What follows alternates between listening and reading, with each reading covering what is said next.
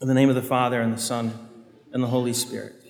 Amen. Now, when I was in college in the late 80s, early 90s, I had the experience, perhaps many of you did, whether your college time was in the 80s or the 70s or who knows when, that when we faithfully went to Sunday Mass, Mass was crazy time.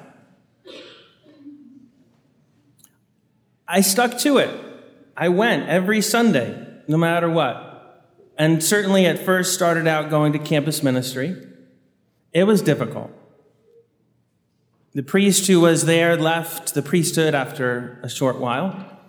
And the chaplain in charge was a, a lovely, uh, a lovely woman, um, very dedicated to the sacred liturgy. So dedicated, in fact, that she dressed as a deacon and read the gospel, preached the homily, and even did parts of the Eucharistic prayer, but selectively, not the words of consecration. I lasted a few months at campus ministry, but I um, I have to admit, I was so weak I couldn't endure what was going on. So I went to the local parish. And local parish was fine. Um, in fact, maybe bland, perhaps. But still, uh, I could attend Mass, I could pray, uh, I could catch up with my classmates and, and dorm mates at the, at, the, you know, at the dining hall afterwards for dinner. I even started teaching CCD at that parish, St. Thomas the Apostle on 55th Street. Teaching CCD to inner city Chicago kids is nothing boring at all. Um, going on retreat with them with one of their parish priests was the opposite of boring. It was the first time, and hopefully the last time, that I ever see a priest attempt to offer Mass with graham crackers and Hi-C. I was so paralyzed. I w- literally, I was, I was quaking, and yet I was frozen to say anything, to get up and leave, to, to do anything but just shrivel inside. And is it to anyone's shock that then I discovered St. John Cantius and the traditional Latin Mass uh, in downtown Chicago? Fortunately, when our young people are going to college these days, those experiences probably are matters of far distant history. We have beautiful, beautiful chapels, beautiful chaplains. We have Father Tom Yale at Marymount doing his best. We've got Father Serby at George Mason. We have Father Niceta at James Madison University, who taught me my confirmation class before he even entered the seminary. We're trying to raise money for Father Niceta to buy a beautiful set of stations for the chapel at James Madison. Father Charland, another very good friend of mine, is the chaplain at Virginia Tech lest we forget the phenomenal Dominicans in Charlottesville at the University of Virginia, we really, we're in a blessed time when we can send our children off to college and know that they're probably well taken care of. This is their first weekend at college, maybe their second weekend at college. Hopefully, they're not only attending Mass, hopefully, they're getting involved in the good things that those good chaplains uh, have prepared for them. I mention all of this because one of the stories that kept me going and encouraged me during my difficult years of college was about uh, some fella at some college campus who found himself at a Sunday Mass on the college chapel where the creed wasn't a prayer that everyone said all together, but it was an opportunity for everyone who wanted to to stand up one by one and to say what they believed in. So this young fella, obviously a good soul and also quick on his feet, waited until it was his turn.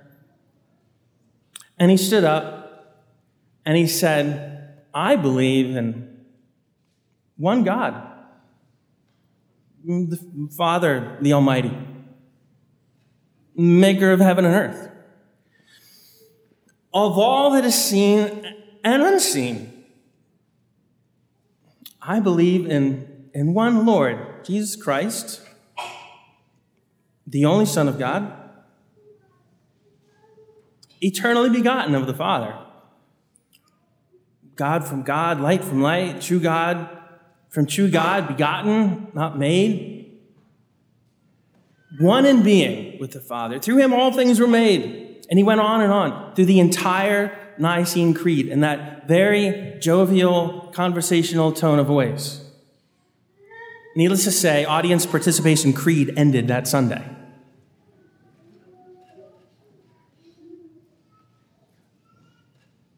If he had been asked, Who do you say that I am by our Lord? he would have an answer. If a friend or a colleague, neighbor would ask him, Who is Jesus? Tell me about Jesus. He would be able to explain, not just because he had memorized the words of the creed, but what does it even indicate? That this soul has engraved on his heart the words of the creed. It means this is something he has pondered. This is something he loves. For us, it's, a, it's, it's difficult, admittedly. I was reading the old translation of the Creed because this happened in the late 80s. Those of us who had that creed memorized, I think, have an impossible task of memorizing the new creed.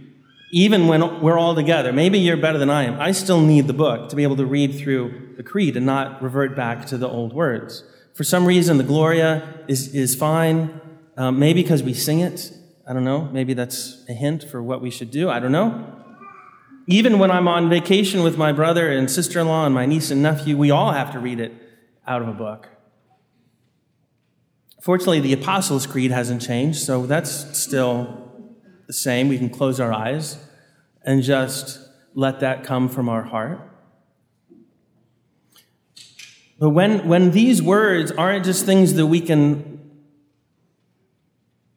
say in sequence without pause, but when they're words that we can pause and ponder and then proclaim, they're words that are deeply embedded in our hearts.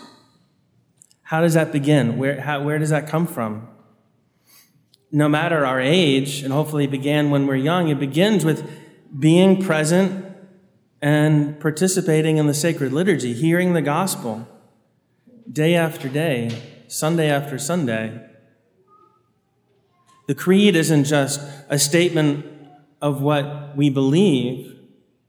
It's a prayer of entrusting ourselves to the Holy Trinity, whom we know and love because God has revealed himself to us over the centuries, most especially by the incarnation.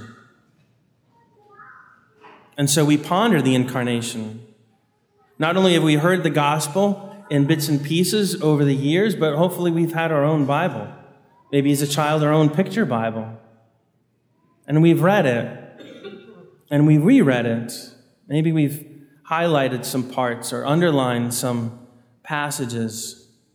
Maybe if you're German or have OCD, maybe with a mechanical pencil, you've written in the margins, which you can't read anymore without your readers. During Lent, especially, we follow carefully, step by step, our Lord's way of the cross. As we ponder every day, hopefully, the life of our Lord in the Rosary.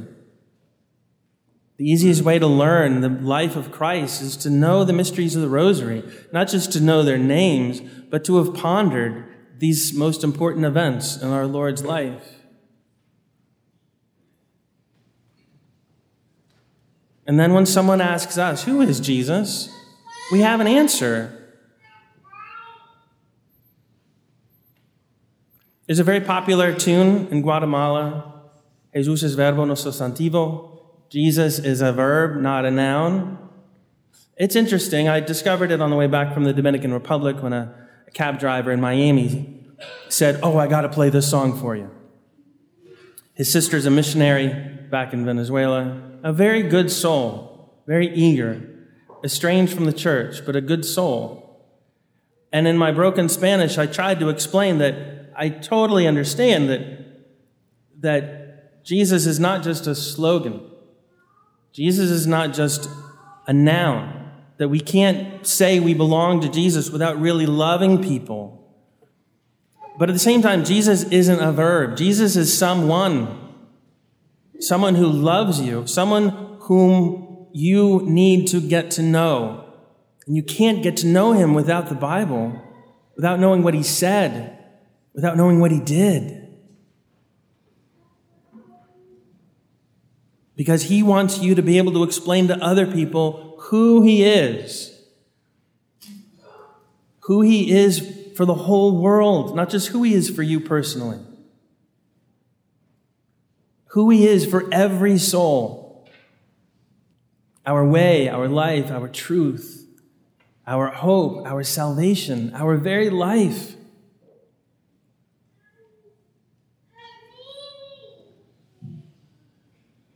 So I encourage you, as I do in every classroom, read the Gospels. We could read the Gospel of Mark before, before dinner, easily. Have an answer.